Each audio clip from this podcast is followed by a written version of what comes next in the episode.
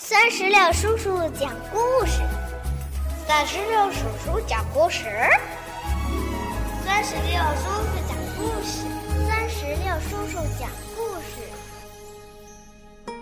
嗨，宝贝儿，你好吗？欢迎收听酸石榴叔叔讲故事，也感谢您关注酸石榴的微信公众账号。从今天开始啊。酸石榴叔叔将给宝贝们带来阿凡提的故事。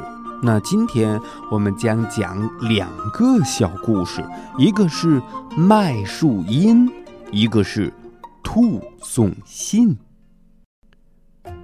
我们先来听麦树荫的故事。烈日当空，赶路的人们。又热又累。路过大树时，他们来到树荫里歇歇脚。贪财的八一老爷见了，想出了一条发财的妙招。他对大伙说：“这树是我的，你们在树荫里乘凉，你就得付钱。”穷人们没有钱呐，八一老爷就动手抢他们的东西。这时，路过的阿凡提停住了脚步，他说要买下树荫。经过一番讨价还价，阿凡提用一袋钱买下了树荫，并立据为证。当天下午啊。夕阳西下，阿凡提邀请客人们坐在树荫里乘凉。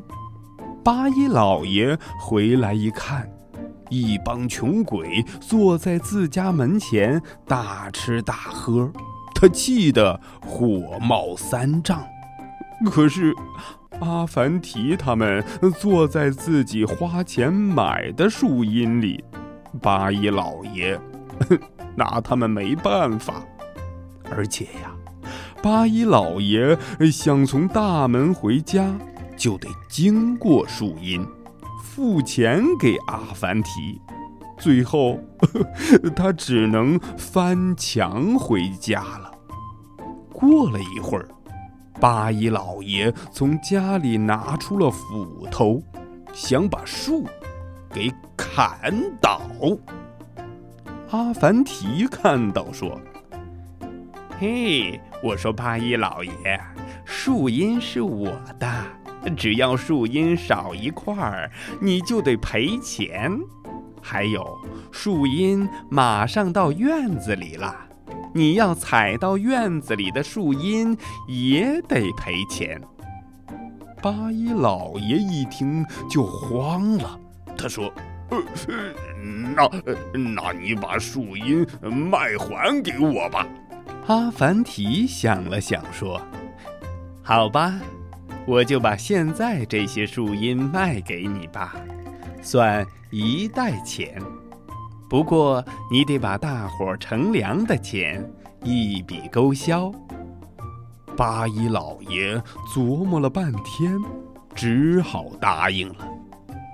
夜晚时分，月亮升起来了。八一老爷家房顶上出现了一片树荫，阿凡提带着大伙在那儿奏乐。院子里也有了树荫，牲口们纷纷涌进了八一老爷家里。八一老爷见状，嚷嚷道。阿凡提呀，阿凡提，呃，快把这些牲口赶出去！阿凡提说：“亲爱的老爷，他们都是我请来的客人。我，我不是已经把树荫买回来了吗？”八一老爷生气地说。阿凡提说：“八一老爷。”您买的是太阳下的树荫，可这，可这是月亮下的树荫呐！哎呀，最亲爱的朋友啊，这月亮下的树荫我也买了。这，呃，我可不卖。这样吧，你把老百姓的高利贷通通勾销，太阳和月亮下的树荫就都归你了。呃，好，好，好。八一老爷只得同意了。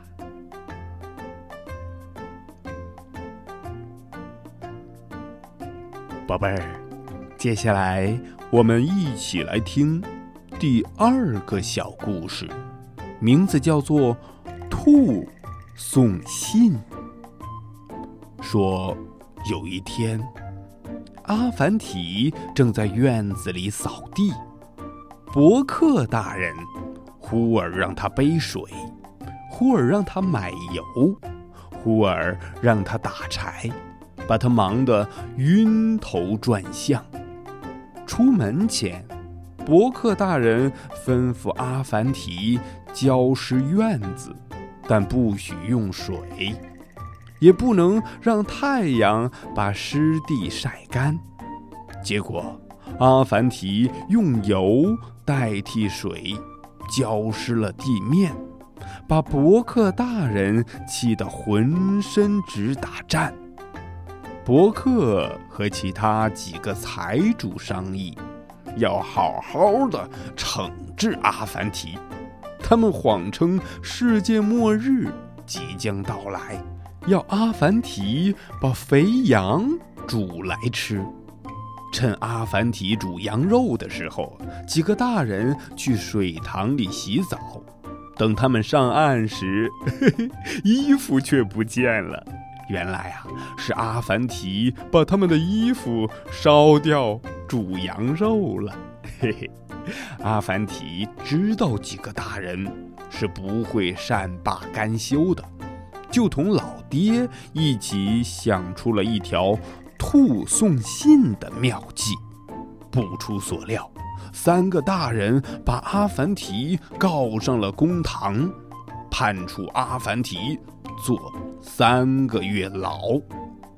阿凡提听了说：“好吧，我先给家里报个信，先兔先兔，回去告诉老爹，给我做点抓饭、烤包子、羊肉。”再来一壶奶茶，兔子撒开腿就跑回家去了。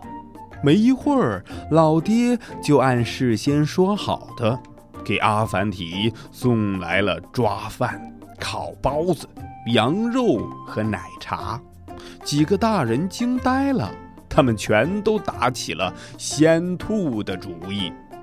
伯克大人说：“呃，阿凡提呀。”你不必坐牢了，拿那只仙兔来抵罪吧。阿凡提说：“那好吧，不过这只仙兔本来要替我给亲戚们送信去，现在仙兔归你了，我只能自己去了，所以你得给我开张通行文书。”伯克大人听了，立刻照办。这时，阿克木大人来了。伯克大人赶紧让仙兔送信回家，让老婆准备一桌好酒好菜来招待阿克木大人。谁知啊，伯克大人引着阿克木大人回到家时，桌上什么都没有。阿克木大人一怒之下。撤了伯克的职位，伯克想找阿凡提算账，也来不及了，因为阿凡提早已拿着通行文书远走他乡了。宝贝儿，阿凡提的两个小故事《麦树荫》和《兔送信》，到这里就全部讲完了。让我们共同期待明天的阿凡提的故事。拜拜，拜拜。更多精彩故事，尽在酸石榴微信公众账号。